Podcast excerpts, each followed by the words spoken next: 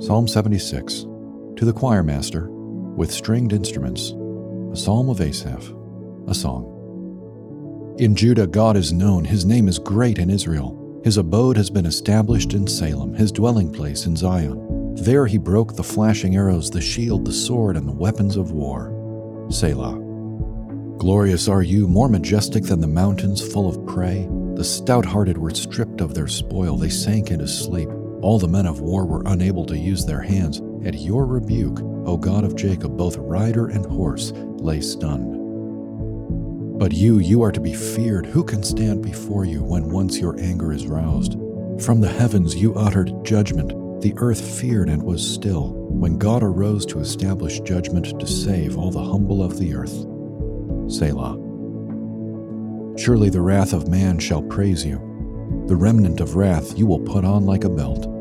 Make your vows to the Lord your God and perform them. Let all around him bring gifts to him who is to be feared, who cuts off the spirit of princes, who is to be feared by the kings of the earth. This psalm begins by recounting the dwelling place of God. God dwelt in Salem, an old name for Jerusalem, and thus in the temple that was on Zion, the mountain on which Jerusalem stood. It is in Israel and Judah that God was known. Is that how God is known today? Through his presence in a certain city in the Middle East, in a temple on a certain mountain? No.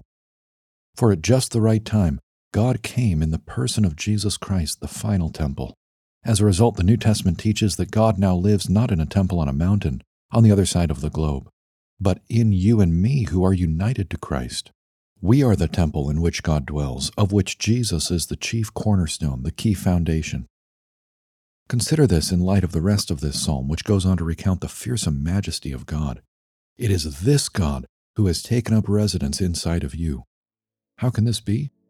It is because the ferocious wrath of God landed on Christ, not us. As a result, God can take up residence within us without threatening his holiness or justice. And one day, this wrath will pour out on everyone who does not bow the knee to Christ as King and Deliverer.